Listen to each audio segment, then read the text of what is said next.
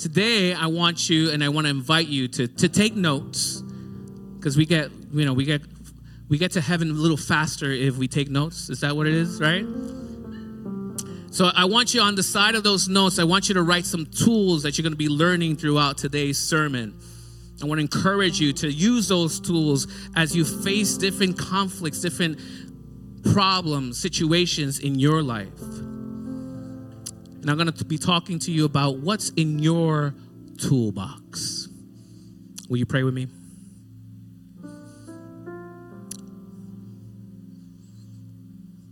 Holy Spirit, without you, we cannot do anything. Without you, we are nothing. We need you.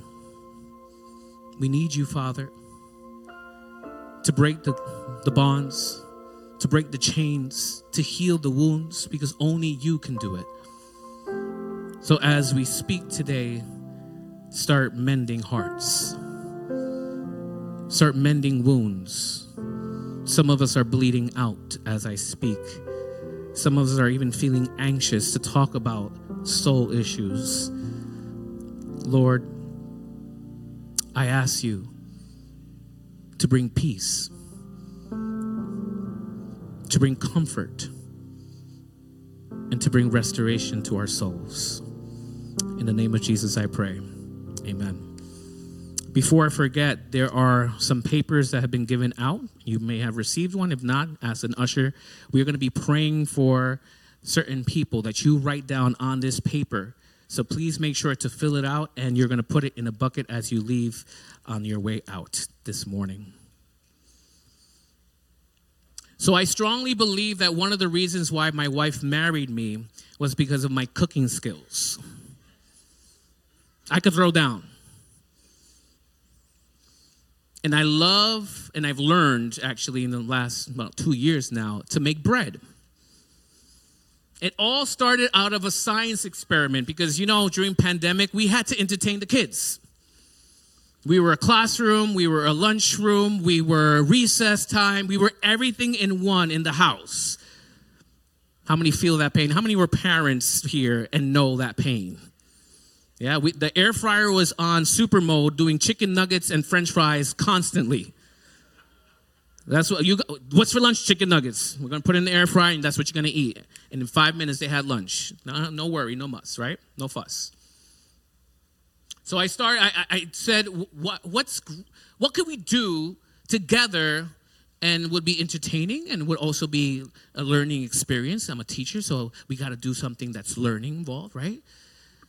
So let's make bread. It's tasty at the end. My first bread, I have to confess, were not so pretty looking. But the kids loved it. And as I started making more bread and started perfecting the craft of bread making, we had a problem. There was a high demand in the Chavez household for bread. I had an issue. My bowl was getting smaller. The dough hook was getting tangled with all the dough because I wanted to make 64 buns. I thought it was like an industrial kitchen there in my house, and it was a small KitchenAid that could probably make 12 rolls at a time. It was inefficient and ineffective. In fact, it caused me more problems and more grief than solutions. Now, I, I, don't know about you, but I get a little attached to my tools. I love my tools, my appliances, my tools in my garage, the gadgets in my kitchen. I could use every single gadget in the kitchen to make one dish. My wife loves it when I cook, but she says, mmm, the aftermath of cleaning. No, no. You better clean, David. If you're going to cook, you better clean. That's another soul issue that we're not going to talk about right now, but I have to confess, I'm a bit of a hoarder. I hoard things. And so I kept my KitchenAid, even though it was not efficient, not effective. And my wife saw this. She's always looking out. And she went and, and purchased for Christmas, surprised me with this huge industrial KitchenAid mixer. I was a little bit upset because my mixer was perfectly fine. There were no issues with it. I, I could do, but I had to do a couple of batches. I would spend probably two hours just to make a couple of rolls. See, my bowl was, was causing the bread not to knead properly, mixing was difficult, and the final product was coming out messy and it lacked excellence. The struggle was real, folks. I reluctantly used a new mixer. And I, as I opened it, I was like, ooh, this has a lever. The bowl is huge. The mixer was even bigger, the, the dough hook. I was like, okay, all right, I'm not so upset now. I'm not that mad at you. So I put in the flour, I start mixing. I'm like, oh, hun, I could do like 64 rolls at one time. I was super excited. So I did them. I saw the dough rising nicely. The, the breads were coming out amazing. It did the job. That a job that once was difficult and took long time to do, now it was being completed in minutes and with so much ease. It's like the angels were singing, Bread. In this case, my tool wasn't broken. It had just, I had just outgrown it.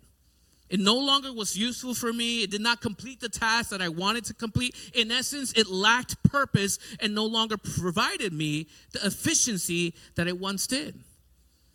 Too often, we hold on to tools in our lives that are inefficient and not effective because they're familiar. I heard some confessions there. Amen. Like this one it's easier to avoid conflict than confront it. How many are the voiders here? You don't have to confess today, it's okay. It's easier to be the appeaser in the fight than to give in, right? Meanwhile, we're growing resentful and more resentful and more resentful every day. And now there's roots of bitterness in our heart to the point of now I'm having an affair. It's more comfortable or easier to spaz out on someone and to rage out on someone because that's the tool that I saw being used growing up with my parents. Or better yet, let me desensitize myself through pornography, drug, alcohol use, and other addictive behaviors. It makes me feel good. I don't have to face the issue. I could just release a couple of endorphins because that's what it does. And now all of a sudden that hurt inside me, it goes away. But we all know it doesn't really go away. It's there. It's lurking. I don't get rid of it. Meanwhile, the hurt inside of me grows bigger and bigger and bigger. I come from a culture where the men in my family what the norm was was to have multiple relationships with different women. Because that was a sign of being a real macho man. No no no I, that's the total opposite guys. It's a sign of being an immature boy only wanting his needs to be met because he didn't get enough attention as a kid growing up. It's selfish it's self-destructive and it's self-sabotaging According to a study done on married men and women in the United States, one out of every four men will be unfaithful in their marriages. I saw the wives go, I knew it. I had a dream. Don't give them the piercing eyes because I'm going to go with another fact right now. One in every 10 women will be unfaithful in their marriages. There's an obvious emotional gap in our toolbox. We lack resources, emotional and spiritual maturity. Everyone say maturity with me. We all have a toolbox. Some of our toolboxes in certain areas, some of those tools are not so good. Some of them are broken, and we keep on using them over and over and over and over again. And we think we're going to get different results, but we get the same ones. And then we're like, what? But, but I thought this was going to be different this time with this woman. I thought it was going to be different with this guy because he had all the qualities I was looking for. I wrote a list, Pastor. I prayed about it. Did you get help for yourself? Did you work on self first? Or did you just jump into the relationship? Oh, no, no, no. I just, you know, it, when was your last relation? It was just like maybe a week ago. So why did you get into this new one? No, no, because this guy, he's the one for me. I, I had a vision. Someone prophesied that I. W- no, no, no, no, no, no. you got to deal with self first. You got to be healthy first to be in a healthy relationship. All you're doing is destroying others. All you're doing is, is bringing your junk to someone else's junk. And what do you have? Junk plus junk is junk. It doesn't get better, guys. It doesn't wash away. The garbage does not mysteriously get better and smell better because it's next to someone else's garbage. In fact, it stinks more. Some of us stink. I'm not going to go there anymore. I'm just. We got to deal with our junk, guys.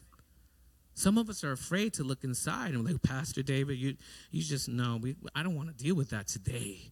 That's too much. That's too rough. I, let me just praise the Lord and lift up my hands. Let the Holy Spirit do everything. Yes, let the Holy Spirit work in your soul, but you got to do the work. You got to figure out, you got to analyze. David said, Examine my heart, O Lord. He was in a constant, see, the Psalms, Psalms from 1 to 150, if you read them all, it's his confessional. It's how he's dealing with his junk. And boy, did David have junk.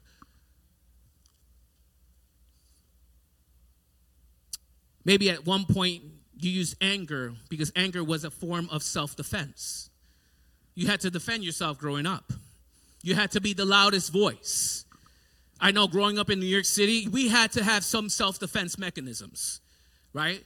Growing up, I, I, had to I had to act like I was crazy, so I would talk to myself. Don't mess with me. I talk to myself. Don't look at me. I, I'm, I'm on a mission. This is before Bluetooth. This is before the wireless headphones. So you knew I was crazy. Don't I don't want to deal with. I don't want to talk to you. I don't want just. I just need to get to point B because I'm in point A and I want to get there. I don't want any problems. We have self defense mechanisms, or maybe retreating from conflict was the only way you would survive at home. For me, fleeing conflict and ignoring was my best tool.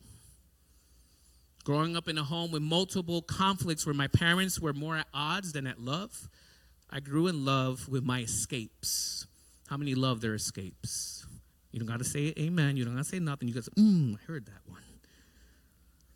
I hated being home. I would grow anxious and cold and nervous when I heard that my father was getting home because I knew there was going to be two reactions. One, it was going to be a Cold War, silence. No one would say anything. No one would deal with the problem. No one would ask why he was gone for so many days. Everyone just act normal and don't say nothing. It's like pins and needles in the house. The other reaction was all out World War III. Blenders flying, plates crashing, doors slamming, people screaming. I mean, the neighbors found out the cops were being called. You name it, it was happening. So I didn't know what I was going to get. So what do I do? I, I fled. I escaped. And, and oftentimes I could not leave my house, so I had to leave here. You understand? So my outs, my fleeings, my escapes became a couple of tools that I use food, pornography, and religion. I use church. Oh yeah, yeah, yeah. I gotta go to church because I gotta go to rehearsal. I gotta play the piano. I gotta, I gotta go. I gotta, gotta direct the choir. I gotta do this. I gotta do that. I gotta do this. I gotta do that. And I filled my agenda with things. It wasn't relational. It wasn't Holy Spirit led. It was filling my agenda with things to do because I did not want to be at home. Sometimes we use God to fill our agenda. Was it healthy? Absolutely not. Did it allow me to escape my reality as a teenager? Yes. However, as I grew up, these tools, they stayed with me. My toolbox didn't automatically shift into adulthood. All of a sudden, I got an automatic upgrade like we get on our apps. No, no, no, no. It, it, it didn't shift, it didn't change into marriage gear. Yes, I acquired a couple of new tools, through mentorship, through pastors, through spiritual leaders that I added to my toolbox, but some of those older tools were still there. You know, that toolbox that you bring to every relationship? What's in your toolbox? What's in your toolbox when you go to your coworker and deal with conflict? What's in your toolbox when you have a boyfriend girlfriend relationship and there's issues and problems. Or, or, or let's go there today. What's in your toolbox when you deal with God? How do you deal with challenges in your life? How do you deal with crisis? How do you deal when a relationship starts to fail? Do you blame others and not look at yourself? Are you the one always pointing the finger? It's them, it's them, it's them, it's there. that's the problem, not me. I'm amazing. I'm the best thing on earth, not me. I'm so godly. I go to church every Sunday. I go to church on Wednesdays. Not me. I'm not the problem. All marriages and relationships at some point need a check in or a checkup. We need to self examine. We need to take a closer look. We need to reflect. If this is not working and you're not married, obviously, then maybe it's time to leave. I just helped out someone there, but it's okay. Some of you are really quiet because you're like, oh, Pastor told me to leave him. Maybe this is not the right moment. Maybe you're not healed enough to be with that person. We don't just go to the doctor once in our life. We don't just go to the dentist once in our life. So, so why do we do that to marriages? Oh, I'm in a crisis, Pastor. Come and help me. I need counseling. Oh, I'm, I'm at the altar crying my eyes out. I need prayer. I need prayer. I need prayer. And then everything is fine and we move on. Do we really fix the problem? Or do we just move on to the next one? See, it's a continual work. It doesn't just stop one time. It's not just one prayer. It's continuous. It's continuous. Paul states that we are transformed through the renewing of our minds. It's a constant process. In the world, we train for certain hours to be doctors and teachers and firefighters and, and, to learn a trade, to be a plumber, to be a construction worker. But we give up so easily on our marriages. We don't spend enough time. We don't spend enough time on our relationships. Folks, marriage is hard work. Just letting you know for those single folk out there. Oh, I'm going to get married. Everything's going to be great. I'm looking forward to that honeymoon. Wait, wait, wait, wait. Hold up. You got to remember, this is hard work. I've been married for 17 years now. I don't know how she's done it, but when God called me 13 years ago to go study at seminary, I was like, hon, uh, I'm going to be a pastor. I'm going to go study. And she's like, okay, amen. I'm going to support you. I said, it's going to be long haul. It's 93 credits for Master's in Divinity. She was changing diapers on seminary floor, 8 o'clock, 9 o'clock in the evening. She was giving bottle feedings and going to Chipotle to get salads because that's all we had. But she embraced it. She said, I'm here to support you. She supported me when I was totally frustrated and upset. I was about to give up. I remember it was like my second year, third year of seminary. I was struggling with being a father for the first time, struggling being a husband, struggling in ministry.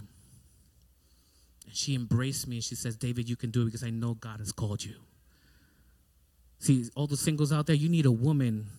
For those men, you need a, a woman that's going to be strong and support you and be there and be a God fearing, praying woman. Because I, I, sometimes I'm like, I think about her prayers because I know God's going to answer her prayers probably faster than mine. Because she prayed for boys and we got two boys, not one girl. She never doubted, constantly prayed for me. And then when she was accepted as a New York City teaching fellow, and she started her track to do her master's degree, I said, It's my turn, hun, to support you. I'm gonna change the diapers. I'm gonna take the kid to the park. I'm gonna do the bottle feedings. I'm gonna change. I'm gonna do all that because you need to study now. See, it's mutual. We got to support each other. It's hard work, guys. Marriage is hard work, but I know with the help of the Holy Spirit, we can do it. I think I've fallen in love with her more and more and more, seeing her through all these trials that we've had. But too often we see couples reach out for counsel and help to the wrong places to support themselves. Instead of going to the right place, instead of going to pastoral counseling, instead of going to a counselor, they sit down and they talk stuff with their friends and their family members. Oh, you don't know what I gotta do. You don't know how this guy is. He doesn't like to do anything. He doesn't like to clean. He doesn't like to do that. He, does, he leaves his clothes always on the floor. Women don't stay behind because you start chatting with your, your friends too. Like, oh, this guy's good for nothing. He's lazy. Man, we complain all the time. We tell our family members about the bad things of our spouses or our relationships, and then we expect all of a sudden for them to magically turn when everything gets good again, all of a sudden, for them to have wise counsel again. And then they're against our relationships, and we're wondering why they're against our relationships. Well, you were feeding them all the stuff that was going on intimate in your marital bedroom. You were confessing to them all the junk that was happening instead of going to the right means, instead of going to the right people, instead of getting godly counsel. You were just sharing your stuff that was going on inside your home to other people. The, real, the reality is that we are looking for someone just to approve us and approve our complaining.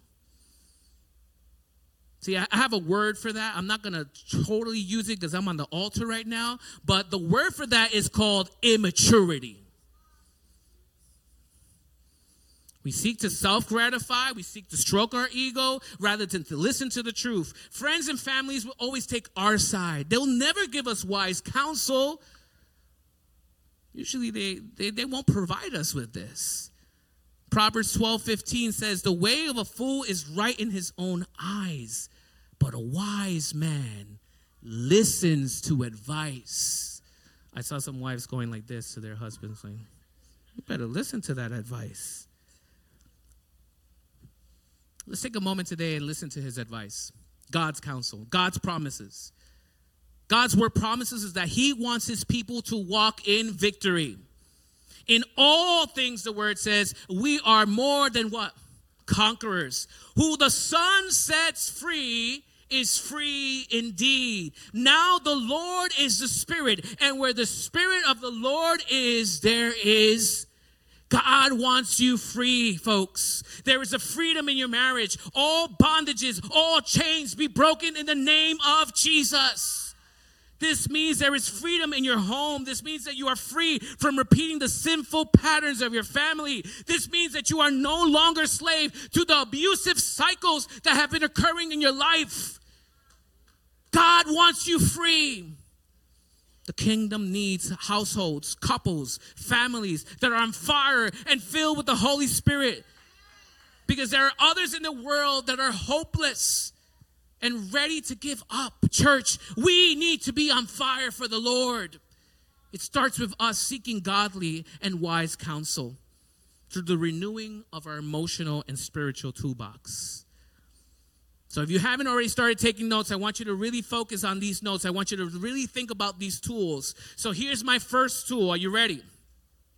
Grow up.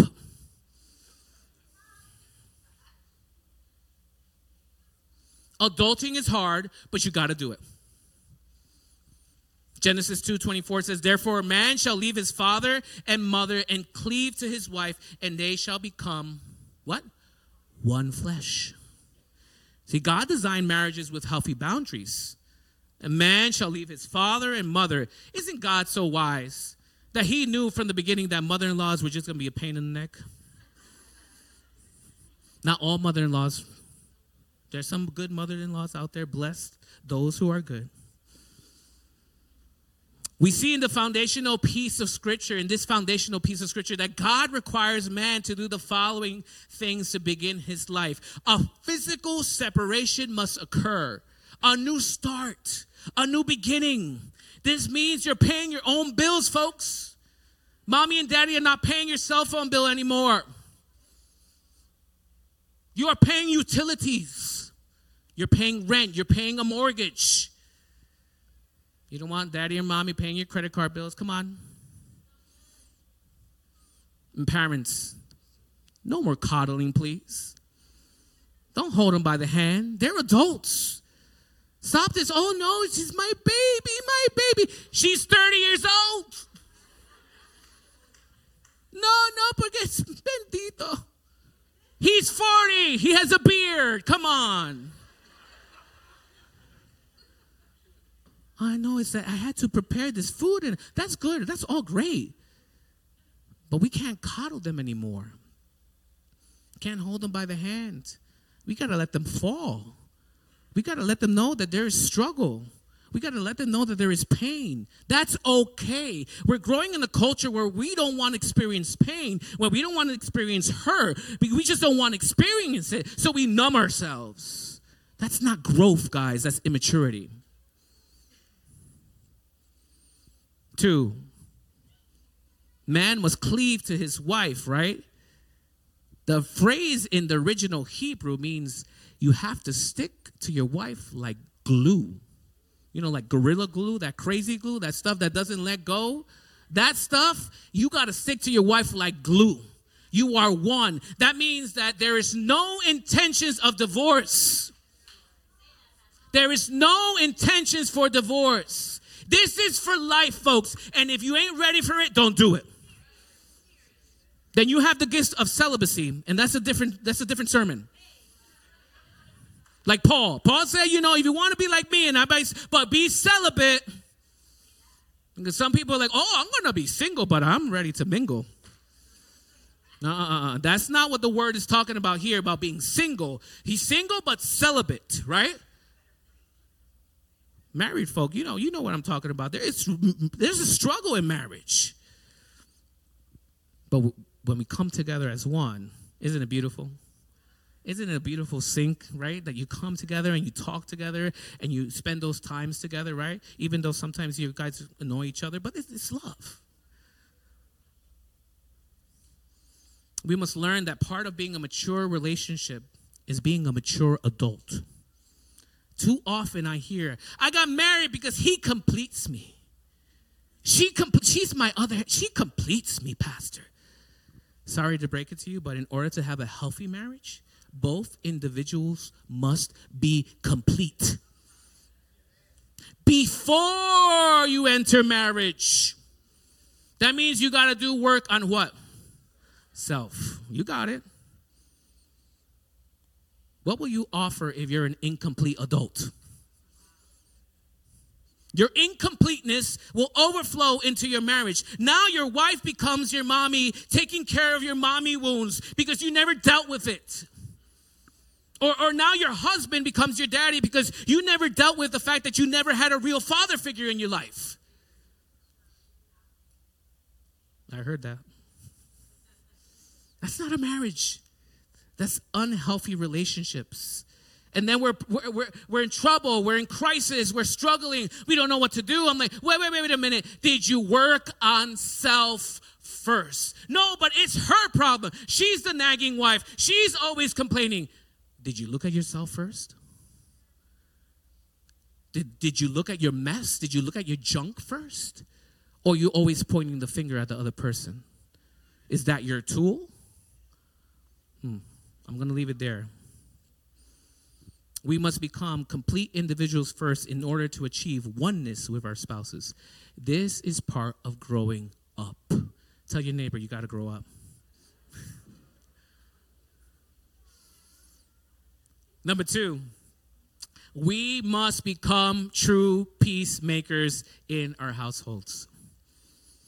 Some of us don't know what to do when conflict hits our relationship. We run away from the conflict. We think we're being peacemakers, but we're being false peacemakers because we're trying to make everything nice. We don't want to step on anyone's toes. We want, we want to say all the right things. We want to be politically correct. We don't want to offend anyone. But I don't think that there was any scripture that Jesus says, I will not offend anyone. I'm going to say the truth. I'm going to say the truth. And the truth shall what? Set you free. Matthew chapter 5, verse 9 says, Blessed are the peacemakers, for they will be called what? Children of God. Too often we use the tool of ignoring problems. The more we ignore, the more it doesn't go away.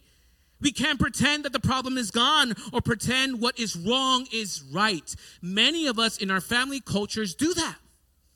Oh, don't talk about that. We can't talk about that. No, no, no, that's too sensitive. Let's not talk about how there was abuse and there was rape in our family. Let's, let's not talk about that. Let's not talk about other behaviors that are addictive in our family. Let's not talk about the alcoholism or the cycle of pornography that has occurred in our family. Let's not talk about the adultery or the adulterous relationships and how all marriages are broken in our family. Let's not talk about all those other things that, that we don't want to talk about because they're uncomfortable. They don't make us comfortable because they're shedding light in darkness. See, to be true peacemakers in our families, in our marriages, in our relationship, we must love others and God enough to disrupt the false peace that is happening in our lives, in the lives of others. We settle for a false peace because we think that this is the right thing to do. However, in Matthew 10 34 36, it clearly states that Jesus did not come to maintain false peace, he came to uncover and disrupt the false peace. I love Jesus. He, he, when he talks, it's just like, wow, did you really say that, God? And he says, Do not suppose that I have come to bring peace to the earth. I do not come to bring peace, but a sword. Or in Spanish, una chancleta. un, chancletazo. If you don't know Spanish, is you know, you take that sandal, pop. That's what Jesus was doing. He was popping people spiritually. I don't condone violence, I'm just saying. Jesus came to turn things up. He said, No, no, no, can't conform to this world. We have to be renewed. We have to be transformed. We can't be like the world. We have to be different. That means we need to talk about the stuff that makes us uncomfortable. But you, you don't want to hear that. Y'all don't want to hear that. Many of us live under the false peace because we don't want to hurt anyone's feelings. It's so sensitive. Like we gotta be sensitive. We can't say that. If we talk about things, we may disrupt those things. And guess what? There may be freedom. there may be freedom. Listen, light disrupts what? Darkness. And we are called to be what? Light in the middle of the darkness. We are called to be salt and we are called to be truth. We are called to shine light in the middle of the culture of lies. We can't allow our children, our marriages, our families, our future generations to continue in this darkness. We can't perpetuate this lie. We can't continue this walking in darkness. We can't allow Satan to blind and rob our future generations of truth. It's time to turn things up in your family. Time to turn things upside down, revolutionize. That's what Jesus was. He was a revolutionary. That's what peacemaking is in the kingdom. Let's embrace conflict. We cannot have true peace in his kingdom if we're living under lies. What lies are you living in right now? What are the lies in your household? What things are you hiding right now from your spouse?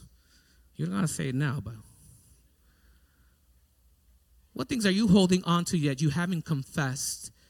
Everything must be compo- exposed. Everything must be brought to the light. If you want to walk in freedom, you need to confess. If you want, I'm going to say that again. If you want to walk in freedom, you need to confess. And oh boy, is it so good to walk in freedom. When you walk in freedom, nothing bothers you. Because you're walking in freedom. No, no, that, that problem, God got it. I'm walking in freedom. I know I'm going to have tribulation. I know I'm going to have problems. I know I'm going to have conflict, but God is by my side. Even though I walk through the valley of the shadow of death, I will fear no evil. That's what David was talking about. If you look at the Psalms, his whole, it's like a confessionary. He was talking about himself walking through that valley of the shadow of death, through conflict, through problems. Speak um, number three. We'll get to that point because I could go on and on about that.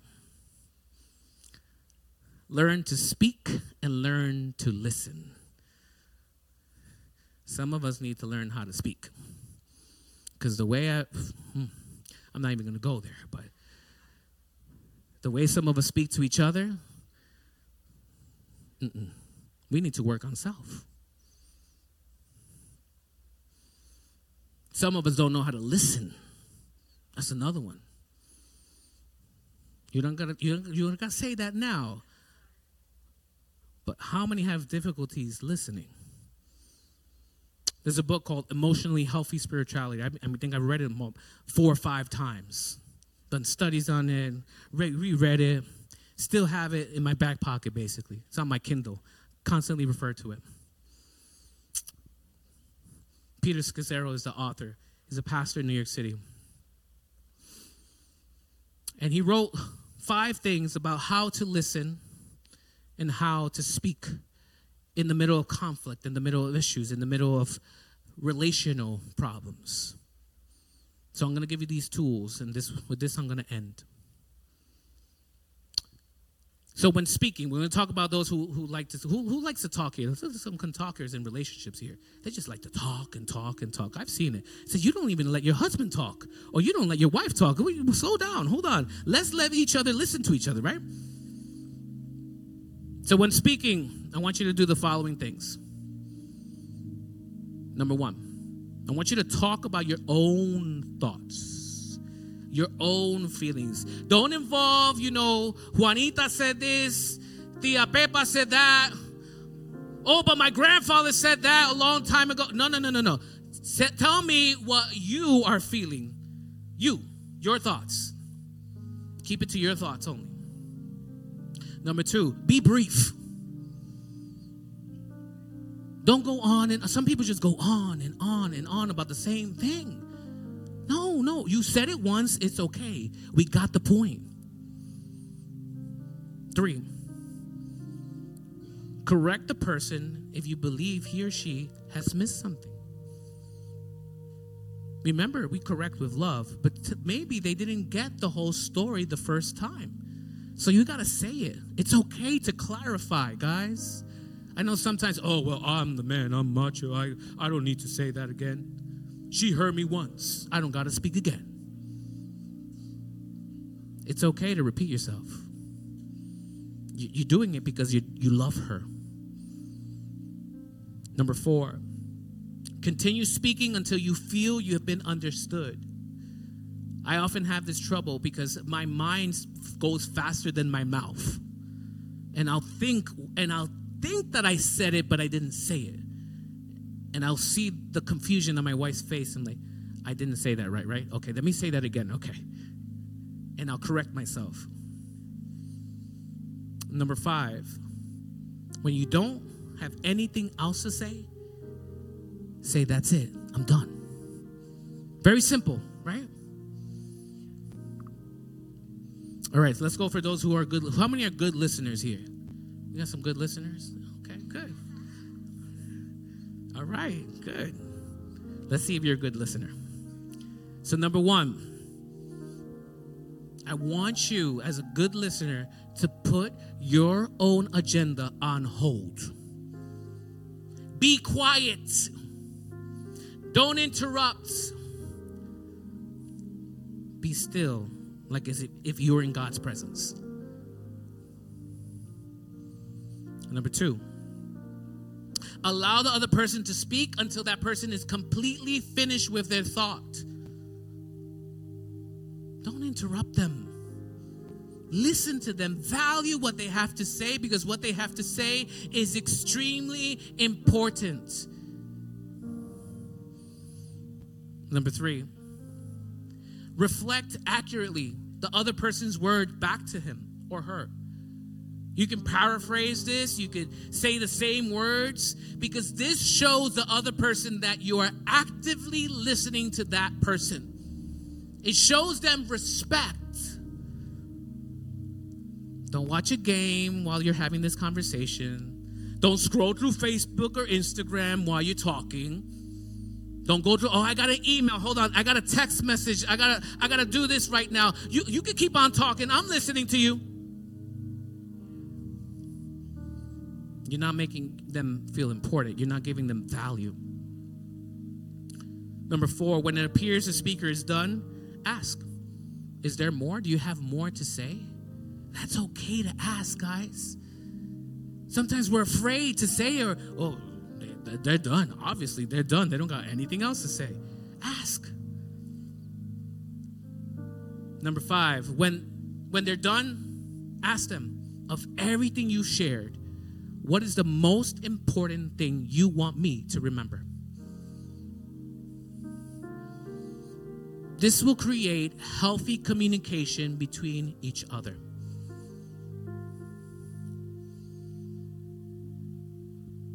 for a while, we were not communicating very well, my wife and I. And we realized we needed to do something.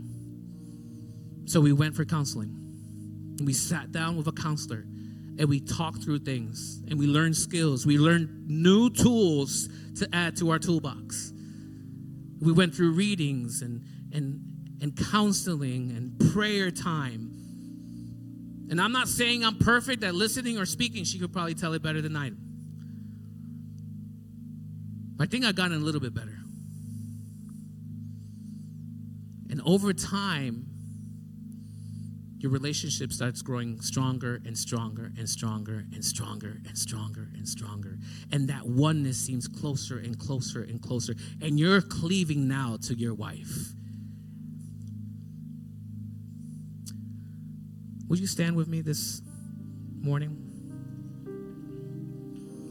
I want to leave you with this nugget because I didn't get to this in the last, in first service. So you guys got the extra nugget here. I want to finish with something that I talked about at the very beginning, which was infidelity. It's the number one cause of divorce today in America. Men and women stray away from their marital beds for numerous reasons. But I want to give you three strategies if that is occurring. And if it does, if it is, please reach out. Please reach out. We want you to walk out free. We want freedom to be, we want healthy marriages in citywide. We want healthy people to walk out from those doors. We don't want you to be the same. We want you to transform according to God's power.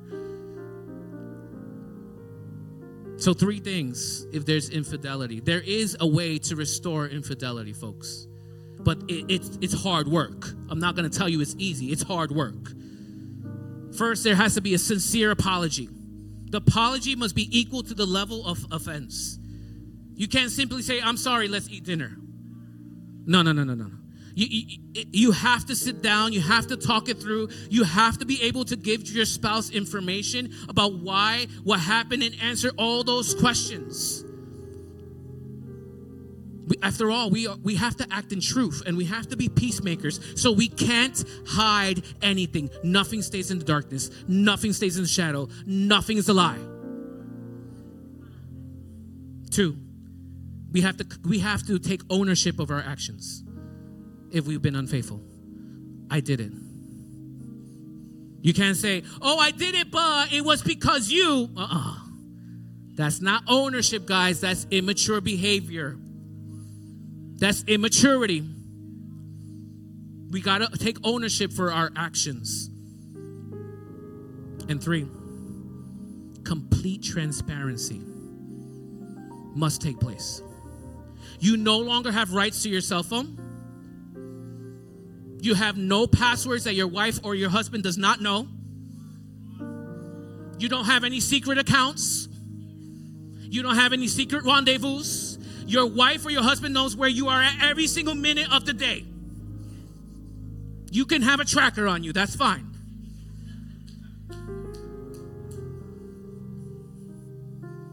And then we can start the healing. God can restore it. God can restore it. We've heard it, we've seen it, we know God can restore it. But it takes hard work. And then you go into counseling, and then you do the work, you do the work. But it can be done.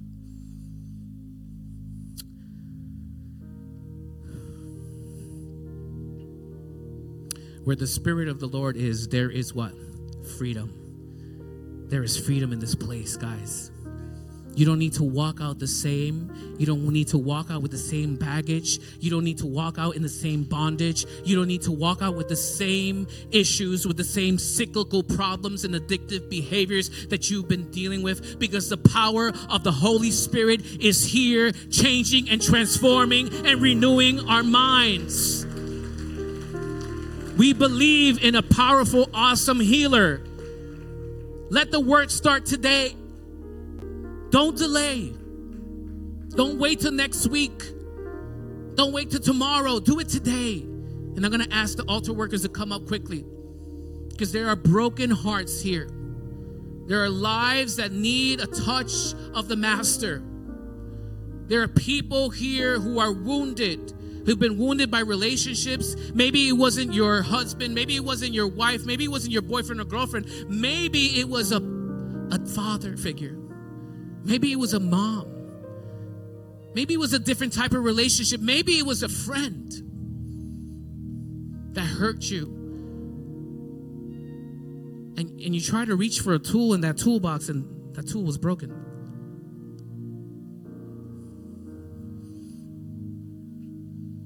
And you found yourself defenseless and hurting and wounded, and your heart is bleeding out right now and you have no resources and you don't know what to do because you keep on going the same vicious cycles and the same relationships are happening and you just don't have a solution. But let me tell you, today, I don't want you to walk out those doors with that same bondage. Because where the Spirit of the Lord is, there is freedom. There is freedom for you today. Don't walk out the same. Be renewed, be transformed. I'm going to open up the altar, and if you do want to come down, you can come down through this middle aisle. And the altar workers are ready to lay hands, to pray over you, to be with you, to cry with you if you need to cry. This is the moment. This is the moment that the Holy Spirit will restore and change and renew your life. Don't wait till tomorrow, do it today.